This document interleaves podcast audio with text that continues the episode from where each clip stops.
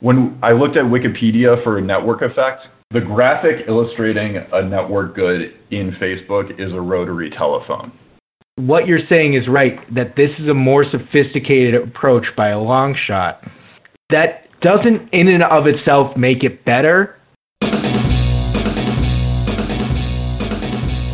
Welcome to Behind the Idea, where we break down investment stories from the Seeking Alpha ecosystem to find out what makes investment analysis work. I'm Daniel Schwartzman. And I'm Mike Taylor. Today we're continuing an unintentional series of looking at megacaps by discussing one of the most scrutinized companies in the world, Facebook. First, some background and disclosure.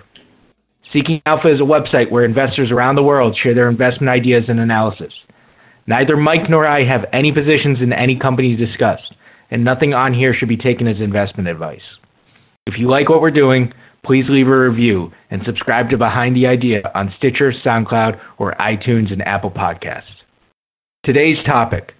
You're probably sick of hearing about Facebook. We'll try to avoid repeating the recent headlines.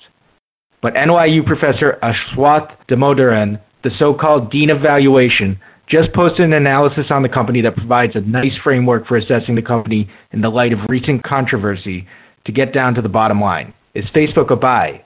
The theme of today's episode How do we change our minds when the facts change around us? Mike, what's Professor Damodaran's thesis on Facebook?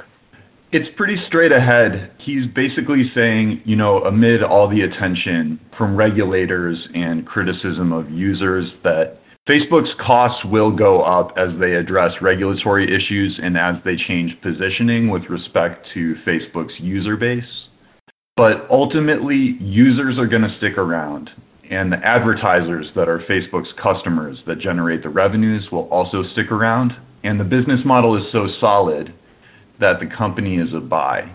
And since it's such a straight ahead thesis, I think we should get past that for now and really dive into some of the things that you want to talk about with respect to this article. So if it's not the thesis itself, what why are we talking about this article so I thought there were three things that are really interesting here.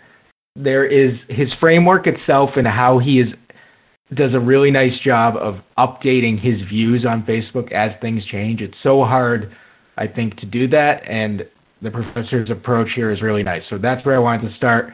I'm also really interested in how he then translates that to valuation. Obviously, Professor Damodaran is the dean of valuation is is a I don't think an actual title, but it's something that he's known for. And it really is just a nice piece of work here as far as how he incorporates a narrative into numbers to make a quantitatively derived analysis of the company. And then lastly, he has a throwaway comment that refers to other writing that he's done on margin of safety, but I think it's really interesting his approach there, and so I wanted to I wanted to hit on that as well. And so just going to the first point, he adopts a framework to adopt, allows him to update his views on the company. There were a couple quotes that I really liked in here to pull from to, to get at what I'm meaning by this. He says at one point he owned Facebook when it hit its bottom back in 2012 when it debuted on the market, and he sold it at 50. The stock, even at its pullback recently, was at 150. So he missed out on a lot. And he said, I underestimated it. I underestimated how much Google and Facebook would expand the market and dominate it, but I also have no regrets about selling too early. And he says I stuck to my process, and so I really like that. But I also think it's impressive. He he then revisited the company. It sounds like in 2016, and said, "Look, I was wrong. I'm going to buy shares again." And I think that's a really tough thing for me to do and for yeah. investors to do is to sell a company and then go back when it's at a higher price than they sold and say, you know what, this is a good story. So, uh, how, how did you view that? How did you, when you read that, did that stand out, or how are you, how would you react to that? Yeah, I it resonated with I, you know, it made me feel better, kind of in a weird way. It was sort of heartwarming that this valuation professor and total expert had this experience of selling earlier than was the most profitable. one of the first individual investments I made was in a spin-off from Honeywell called AdvanSix, and I no longer hold the stock. Mm-hmm. But I was reading Joel Greenblatt's You Can Be a Stock Market Genius, and he talks about spin-offs, and then one came along. I did my homework the way that Greenblatt would have wanted me to. I came up with a price range that I thought I came up with a fair valuation and also a guess of where the market might price it it hit a buy spot for me, and then it rose about 40%, I think, in 90 days and hit my fair value. And I was actually going back and forth with you, Daniel, about what to do. So I was like, first of all, this was one of my first experiences in individual stock market. I was like, what do I do? It hit my fair value. And you were like, when it hits my fair value, I tend to sell. So I did sell. And then the same thing sort of happened to me. It tripled, and I missed out on a lot of upside. So it was getting back to the professor here. Falling back on your investment process, I guess, can be a way to comfort yourself when this happens because you're going to have things go against you in a lot of different ways. You'll sell at a loss sometimes. You'll sell too early. You'll average down on a total loser. Like all that stuff is going to happen. Uh, I think it's good that to have perspective that you need to stick with a process that works for you. And he has so much conviction in that article and has so much conviction in his process that he's it and enables him to be kind of nimble in this way and get out of this emotional problem. And I think that's to your second point that it's good that he can revisit a stock that he's already gone over, man, I'm fearful to do that. I don't know if I'm ever going to look at AdvanSix again because it has so much emotional baggage from that initial ride. I basically don't trust myself to stick to my process. So I think it's a real sign of a kind of mature portfolio management process and level of expertise that he's able to bite the bullet and come back. I'm really impressed and it also made me feel better about my own experiences investing. So, but you, what else do you think? It seems like we're trying to get at something bigger here. What's interesting to me about Facebook, it, it, it's we talked about Google last week, and it's a company everybody knows, and Facebook everybody knows. It, he said they have 2.1 billion users, and chances are everybody listening to this has used Facebook and or one of its properties at some point. And it's hard to get yourself out of what you already know. And so what I'm impressed by is his process. And I remember I owned a trivial position in AdvanSix too because I used to own Honeywell, and so I remember it was fun for us to talk about that. And I my mistake with AdvanSix is my process was similar is just buy on the quantitative elements and it got we we sort of swapped homework but I never did buy beyond my trivial position and I missed out on a big move because I was trying to incorporate another element. I was trying to understand quality, and I thought it was a low quality company, and I didn't. And so I, I can't guess, believe you skipped that. It's like a classic cigar butt. I totally, I totally beat you on the you, Six. You smoked me. I and, whacked you, man. But that's, I think it's so it's about sticking to your process. And I have a friend who who he said something like, "Stock market is the worst because you regret the decisions you make, and you regret the decisions you don't make. And you have to deal with that. You have to deal with I just came from seeing my brother who totally invested in crypto based on fear of missing out and it didn't work out nice. for him. Oh, and and that's you have to be comfortable with the fact that other people are going to make money their way. You have to always improve your process and so I guess that's why I'm so impressed because mm-hmm. on the one hand he acknowledges what his process is. He acknowledges that he missed out on money, but doesn't regret it. And at the same time, he is able to continue to update his thinking by looking at the stock again, which I totally get what you're saying. I've had success with stocks where they sort of are range bound and they go up and then they go down and I go I buy it back in when they're down, but I don't know I think there's maybe one company where I've been able to assess it and decide actually I think this is better than I realized and bought bought in at a higher price than previous shares to average up And yeah, I think it's hard. And I, so the yeah. fact that his experience, he's been able to update his information and his mindset while sticking to what works for him, I think is a great example. And so I guess that was that was the first point that I thought was so. That's what I wanted to get at there. Great. Okay, I, I want to touch on one more thing about this that occurred to me, which is Professor Damodaran. He did evaluation of Valeant amid the bloodbath for Valeant, and so I think one thing that we're taking away from this he's able to go after story companies in a way that I think you or I would gravitate towards things that people aren't really looking at. Mm-hmm. And his framework is so robust that he's comfortable looking at companies that are in the spotlight right now and tackling valuations of those where I think we just and we had this problem with Google in our last podcast that if everyone's looking at it, how do we get any conviction that we have edge? I we'll get into this later, but I think he does a great job of assessing the edge or the amount the the market disconnect to his the best of his ability, sort of regardless of how how many other people are looking at the company, how efficiently the stock might already be priced. And that I think that calls calls out a limitation of our the approach that we take, which is sort of a classic special situations value type approach. Uh, this rounds it out and lets you look at a Facebook, which is something that I, I don't think I can do with much confidence. So, in addition to coming back to a story that you've already left behind and shedding that baggage, also able to avoid the baggage of these super giant tech companies or growth companies. So I, that's just another sort of piece of this, applying this rigid framework. That's the other piece. He's really able to escape the emotional baggage of the news or of his own experience. So what's next, Daniel? So let's go into how he does that. What I like, the next thing I like is how he just translates.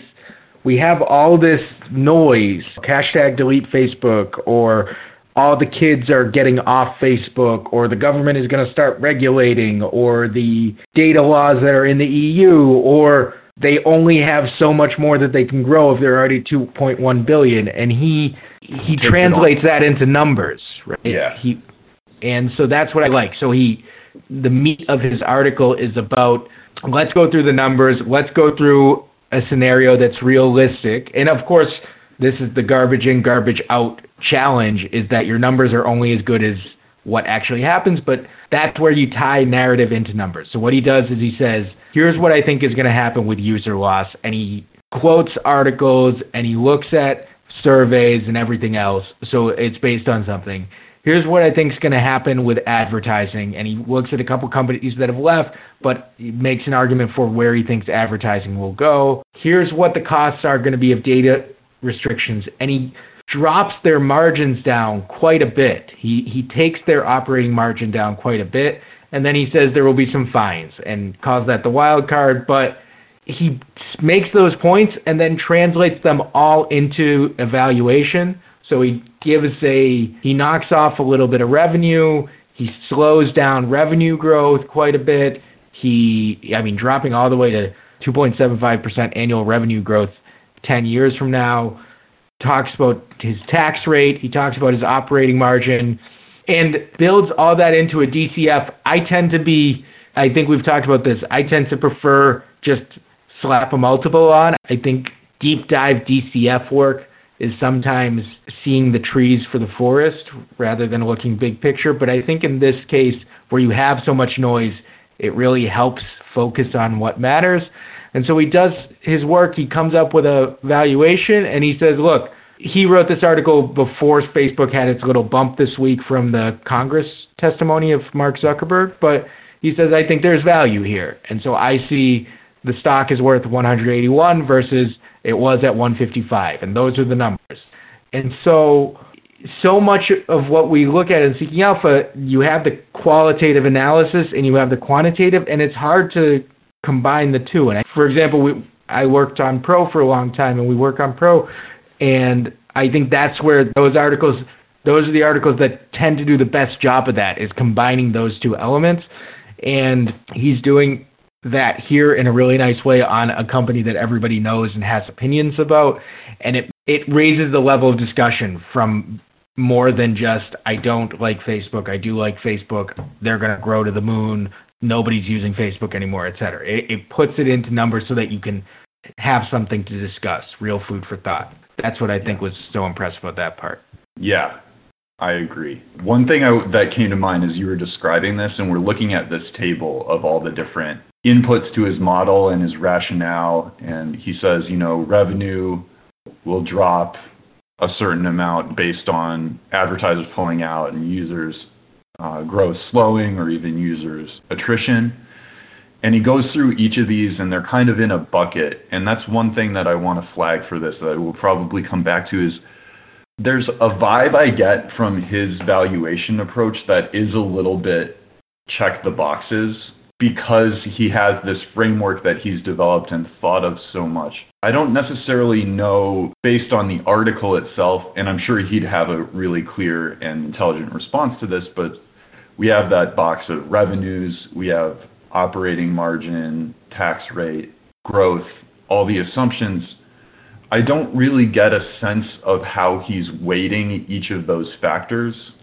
And I'm sure that if we played around with his model, we'd get a better sense of the relative impact.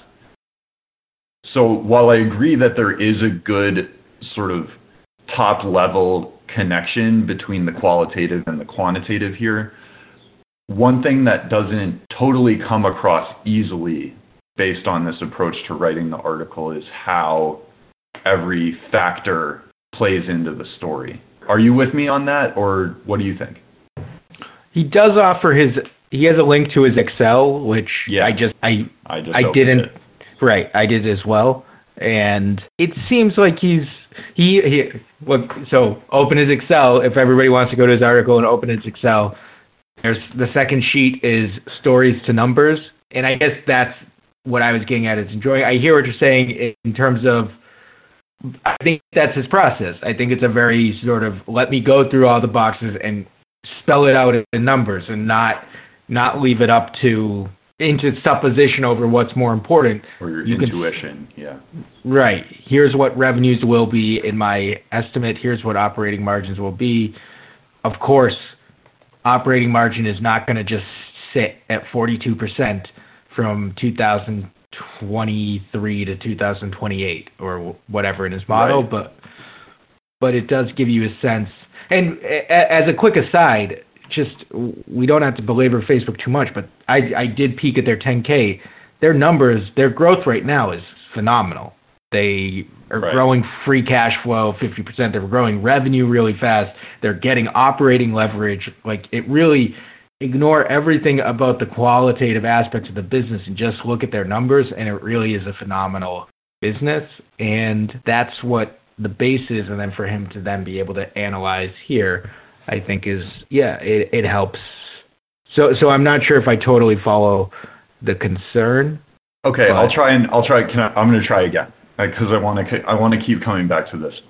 I think this model and this approach are really strong in terms of coming at stocks, formulating a reasonable expectation for the state of the world going forward, and basing it goes back to Bayesian updating, I guess. So you have you have your prior expectations, and that's based on sort of historical performance and what's reasonable to expect based on your interpretation of the world as it is today. But it's sort of bounded within that system of understanding things based on, you know, trailing five years business, and a lot of times that's going to be a really effective approach to valuation. I think though that it may be the mirror image of the strengths we were talking about before that special situations, weirdo things, uh, where where if you're analyzing a company and you're expecting some sort of dramatic departure from the way things have been in the past, or you feel the need to account for that, I think that flowing a bunch of reasonable expectations into a model in this way. This approach is going to work a lot of the time, but I'm wondering if that's a limitation here. So, say, for example, you don't have all this information, say, for a spinoff, for example, or you have some sort of prior view about some sort of tail risk event that's man, may manifest. You may not be able to throw all that into just right. these stories to numbers framework. And so that's what I'm trying to get at here is I'm sure that Professor Damodaran has a great framework for, for spin-offs and everything because he's he attacks valuation from all different perspectives. I do think there is some risk in if you build out a framework that has this much robustness to it that you may be overfitting your model to the past or you may right. be overfitting your model to your sort of mental framework. Every model is going to have leaks, and I think that's where I'm just trying to probe for some leaks in this approach. Uh, I think it's worth spending some time thinking about things like tail risk because, you know, these are all reasonable assumptions. And he says in his article to kind of stunt on people who I'm sure he just gets students all the time who raise their hand and go, but you know, 20% growth doesn't make any sense. And and he has to sort of patiently be like, look, just download the spreadsheet and put in your own assumptions. These are mine. Let's let's move on. And then he goes to the next slide. I'm sure that's happened like 20 times in this year to to the guy because it had. Well, I was in business school, so I know I know that kid, and and uh, and it, it is so irritating to me. And so I I see when I saw him preempt that by like download my spreadsheet, put in your own assumptions. The one thing that that doesn't allow you you to do that he doesn't address is sort of the spreadsheet itself and the framework itself. He sort of takes that as axiomatic, and with good reason. He's successful as a dean evaluation. I just want to point out that you may be overconfident as a result of having a model that seems to account for everything. At the end of the day, you're still trapped in this set of assumptions, reasonable state of the world thing. So yeah. that's that's what I wanted. That's what I want to pick at here because I think that's it's so robust and we praise him for that. I still think there is some kind of leak in the boat, or maybe I'm just always looking for that.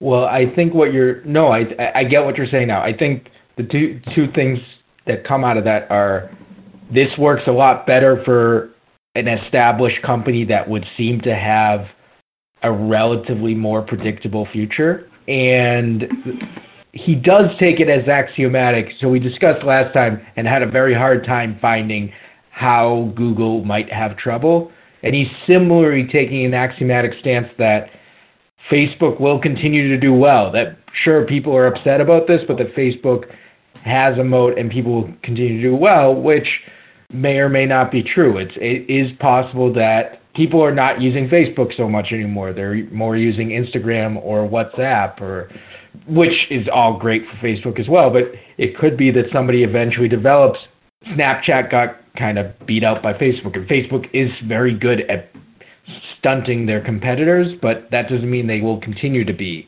And there's sort of built into this he does allow that growth will slow and whatever else, but, but to like twenty percent, right? That's right, and then he's like, he's like growth will slow to still phenomenal. Right. So wait, that maybe that goes back to, I'm, and you might have had another point, but I just want to jump in here quickly on a couple things. So that goes back to Bayesian. Bayesian updating, where you update your prior assumptions based on new information, there's still some weight to the prior assumptions. So it, it and I think he's sort of an avowed Bayesian. Your priors have a weight in your modeling of expectations, and I think we see that here. We see that your prior expectations influence your overall expectation. So, one thing that this whole approach supposes is that your prior expectations have a strong degree of validity.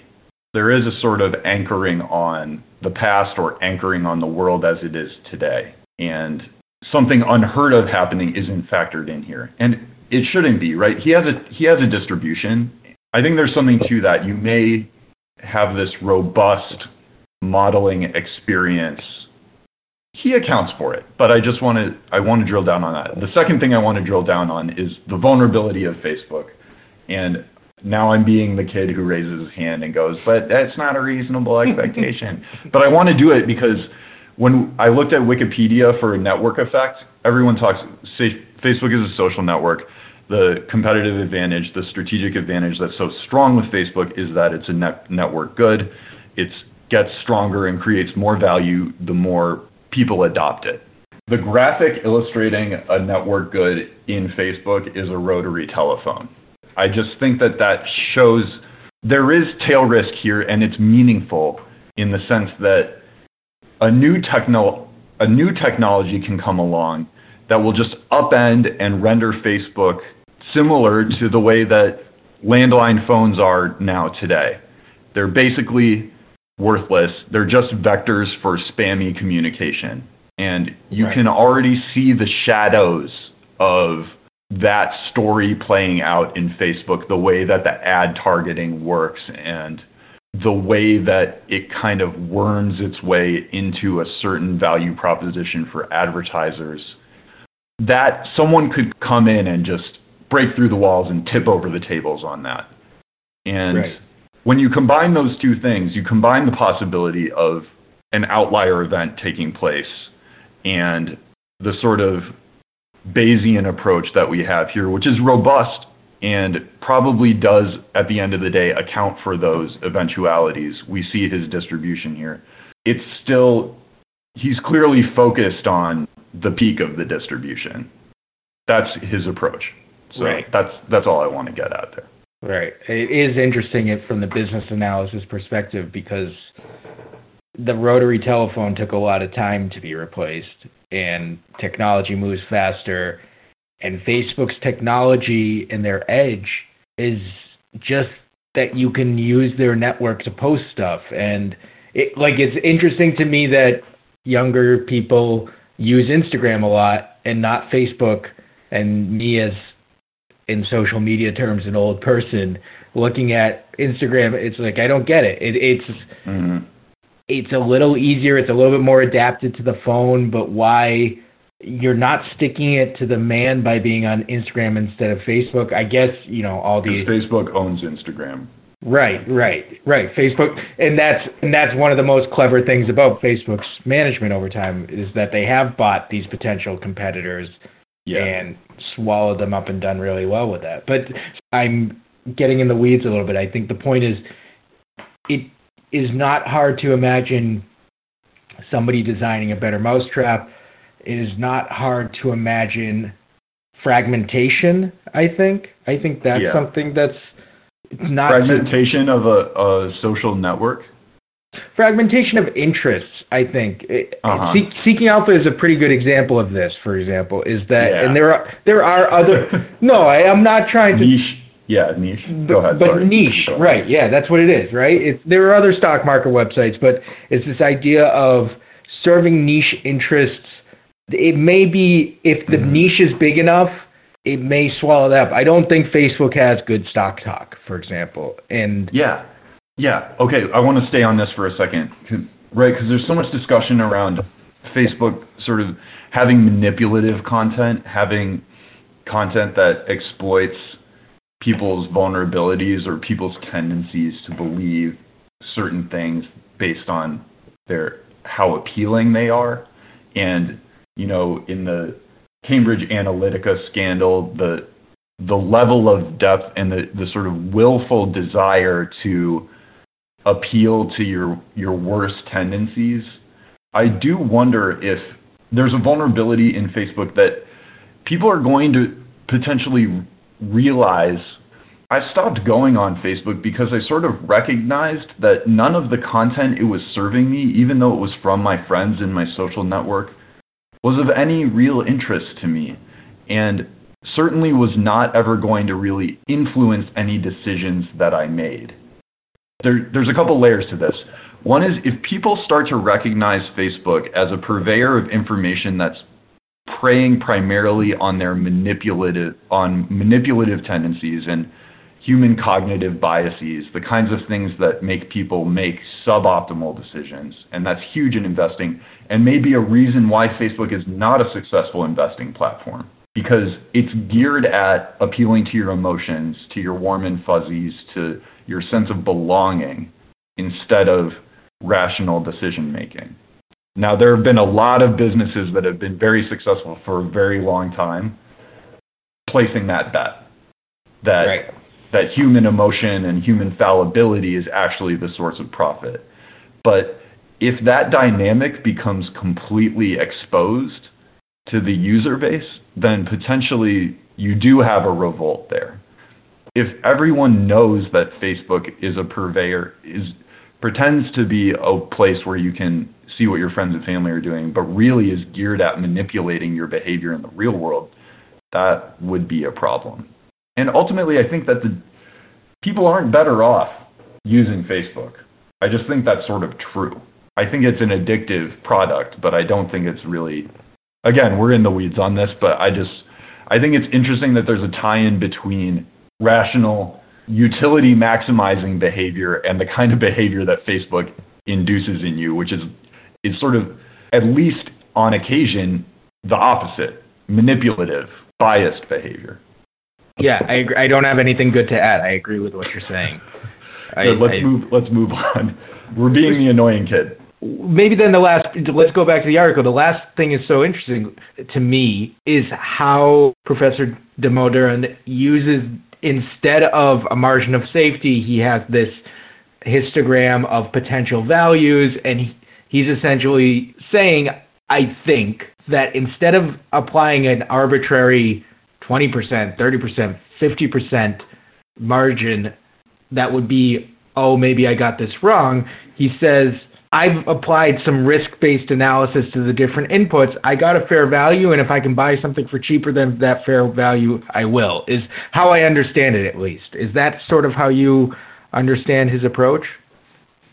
When I look at it, yeah, basically, here's how I understand it. You look at the distribution that comes from, so he's, it's hard maybe on a podcast, but he has, I'll try and describe it because it's sort of image based.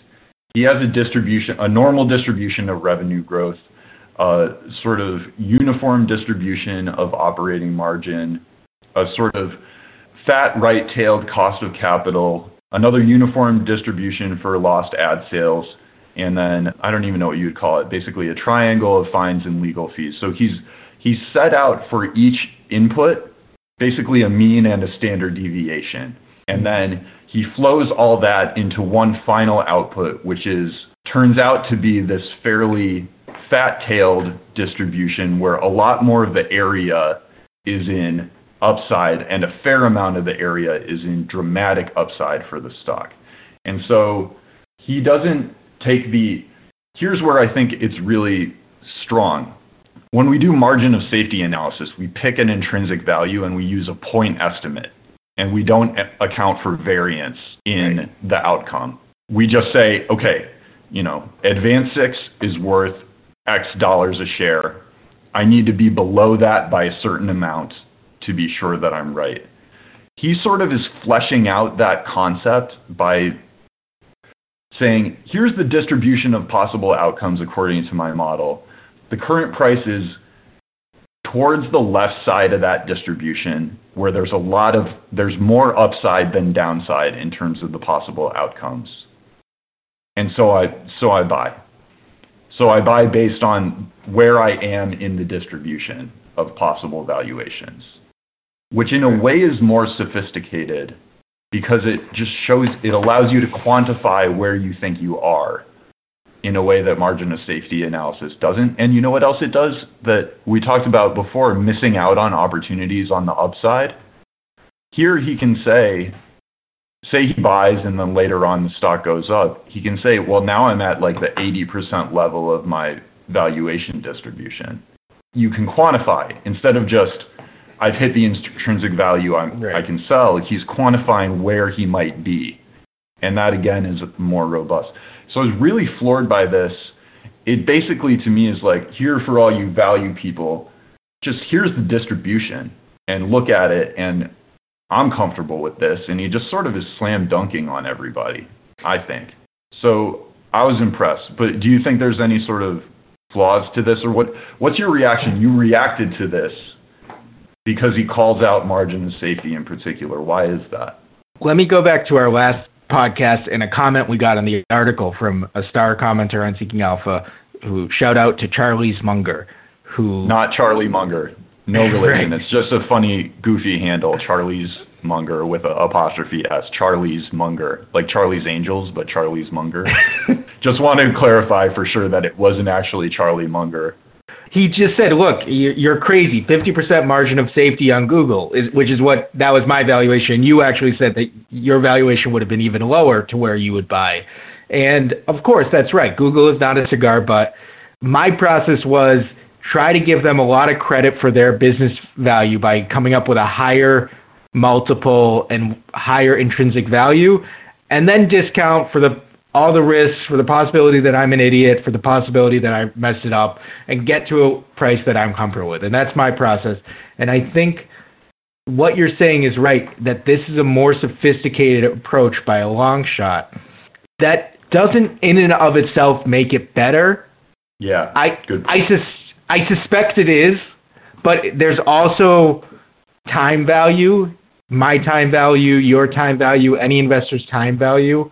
Is it so much better if I you know, and maybe this is where I should just go invest in an index if I don't have time to look up new stocks or whatever, but is it so much better to spend the two, three, four hours to break down all of these details Yes. and come up with a histogram as compared to just I think- saying you say yes. You do you think it's worth No, it? no, no. I I think you're hitting the nail on the head when it comes to statistical analysis. This is the way I think about just about everything, and I think it's something that a lot of people working with statistics there's a pitfall here. The pitfall is when you have a histogram or you do anything in terms of your information gathering, there is a cost associated with gathering and processing information. Mhm. Just as a weird example here, you know, there are a certain number of bars on Professor Damodaran's histogram. It's because he ran a simulation that has only a certain number of iterations. He could have run a simulation that has 10 times or 1,000 times the number of iterations that he did, but he made some kind of choice that the computational time, that this would be good enough right? So even when we're at this level where the thing looks really sophisticated, everyone has to make this trade-off of the cost and benefit of acquiring and processing processing information. And I think when we start opening spreadsheets or we start running simulations, we can forget that and we start just looking at it as this is the truth instead of this is an output that's based on the amount of cost I was willing to bear to better understand the world. So I'm completely with you, Daniel, on this. The mar- they're just different tools. Margin of safety is one tool. This is another tool, and I think we often fall into a trap of because something is more sophisticated, it gives us a more useful understanding of the world. When really we just need to understand is this good enough to affect the decision that I'm making and help me make a better decision? And we see this in business a lot. People will do a, a giant research project on something when they could have just kind of looked around. You know, maybe you can just you can get the same insight constructing a really rigorous survey or just by talking to 10 or 20 relevant people face to face. I'm talking a long time about this because I think I believe it strongly that you need to fit your approach to the costs and benefits of acquiring the information. And I think that's what you're hitting on here. I really like that you got there because I think it's a perfectly reasonable expectation that a margin of safety analysis can serve basically the same function as this histogram approach does.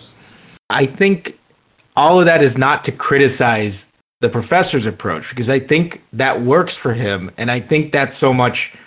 That's what I what our first point was. I like how much Professor Damodaran has a process, adjusts it as needed, and has a framework that allows for new information. And the fact that he does not use margin of safety, but instead uses this distribution of outcomes is great. I think that works so well for him. I imagine. I don't know what his performance I don't know but performance either. but I we imagine should find the histogram of it. well, and that's there, there's so much uncertainty, right? There's no Yeah.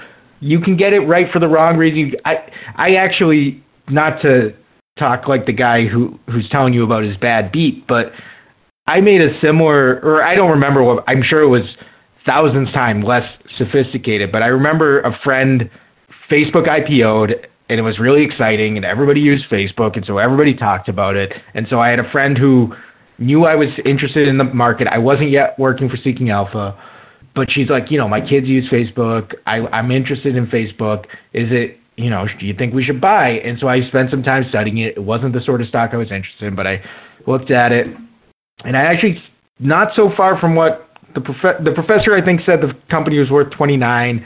I said I would buy shares at something like 16, which yeah, like and he's valuation he, hipster. But that's almost where it bottomed, and I like didn't pull the trigger, and I missed out on yeah. this huge rise.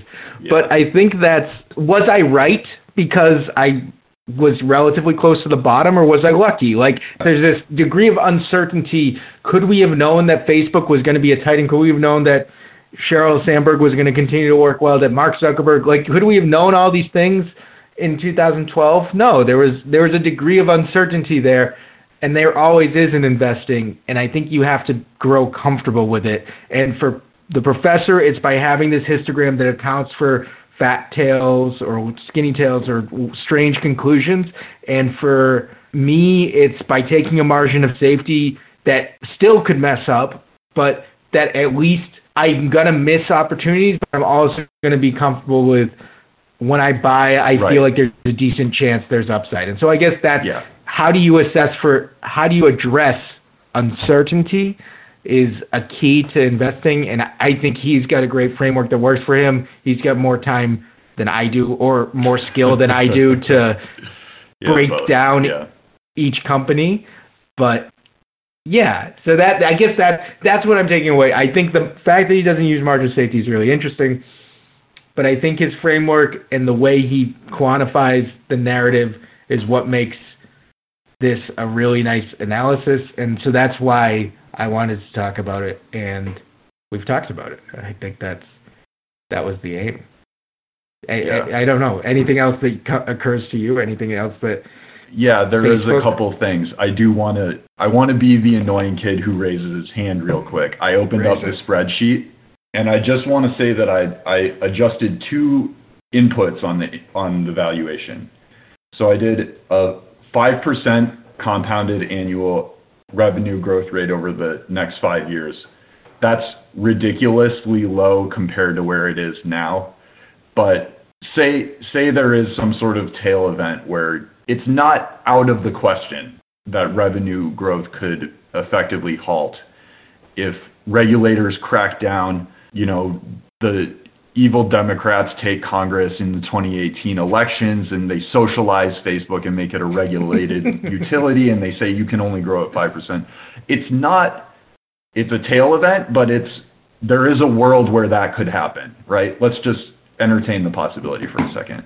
And then I, I just changed the EBIT margin to 30% which still seems really robust to me. And I think it illustrates how good of a business Facebook is that that's a very bearish assessment relative to where the world is now. I get a valuation output of 72.49 for that. Facebook is currently trading at 164. So my point is that there's a reasonable state of the world where Facebook is value is cut in less than half. There is some conceivable state of the world if you accept that and go along with me on that, just forget the specific numbers, but take that into account. If you look at Professor Damodaran's distribution, his histogram, we have a 0% percentile 6791. So I got down to that valuation by tweaking the assumptions and I guess it comes back to he will just say, look, it's on the distribution, get out of my class. But then if you go up to the 10% probability level, it's at $123, which is just seems like a reasonable amount of downside for any stock. And he's going to come back again and say, it's quantified in the spreadsheet. Stop doing this to me. But I, I, I want to point out that you can and should stress test and sanity test your histograms and distributions so that you don't become overconfident. A lot of risk modeling that was in vogue during and leading up to the financial crisis relied on this kind of quantitative assessment. And the tail, tail events happened. A reasonable series of events in states of the world took place that created valuations that were astronomically different from what everyone was looking at. And so I I want to come back to that here. I think you you can stress test this model and and just say to yourself, does a cumulative 10% probability distribution of a reasonable amount of downside really make sense to me? And I would have to look at this a little more carefully, but that would be, I think, perhaps the smart version of the annoying kid does do that work and does layer that on to the analysis. And I think that comes back to false confidence based on having this robust model. I would try and avoid that by doing some of this sort of poking and prodding. And again, he comes back, he sighs heavily and says, Mike, that's why I gave you the spreadsheet to download. But you don't want to get carried away by your model. That's all. Right. So, okay, I just I want to end on a, on a, on a note of reverence because I really like this article and I really like Professor Damodaran a lot, and I, I've learned a lot from him just for all the free stuff he's put online. So I want to say, you know, he would probably come back with several responses. One is again, look at the distribution. It's all quantified there. You can put your own assumptions, and that's fine. The other thing is that you could just come back to is the very basic risk reward trade off. We're compensated for taking that risk as investors in stocks. The right. market prices this risk and offers you a reward for taking it. That's the whole basis of mean variance optimization, expected return, and standard deviation. That's how we get Sharpe ratios and all this other stuff. So I don't want to end on a note of, of picking on this approach because it's it's something that is transparent and honest and robust. Maybe that's where I would leave it there are these we we want to search for these flaws when we see something that looks this good and looks this strong as a kind of double check of the thought process. And maybe that ties back to how do we the theme of the episode, how do we update our views when the world changes around us? Maybe as a part of that, we need to look back at the process itself. And I think that's why you honed in on that rather than the investment story here, is looking at a process and evaluating it from a kind of meta standpoint and knowing where you stand on these issues. For sure. Yeah, and just yeah, being comfortable sticking to your process while also adjusting your process. That's risk. Needed. It's risk. Yeah. That's what variance in outcomes. It can happen. Understand it, be ready for it. That's what it, that's it. Trust the process. All right. I think we I think we've beaten this one to death. what do you think? We're all sick of Facebook. We're yeah, sick we're of all sick of it. But delete it or don't invest in it. Invest in it and don't delete it. But don't don't invest, no invest. In it and delete it. Well, there are probably people who do that. You got to hedge it. here. Let's get out of here. no investment advice. Thank you, Professor Damodaran. Fascinating work. Yeah, not investment advice. Sorry. Yeah. All right, let's get out of here, Daniel. Bye now. All right, bye. Thanks for listening to Seeking Alpha's Behind the Idea. If you enjoyed this, please subscribe on SoundCloud, Stitcher, or iTunes and Apple Podcasts. If you have a chance, please leave us a review and rate us on iTunes. If you have feedback, suggested articles, or anything else for Behind the Idea, tweet at Daniel Seeking A or at M. Brooks Taylor, or email me at daniel at seekingalpha.com or mike at mtaylor at seekingalpha.com. This has been a Seeking Alpha production. Thanks for listening, and see you next time on Behind the Idea.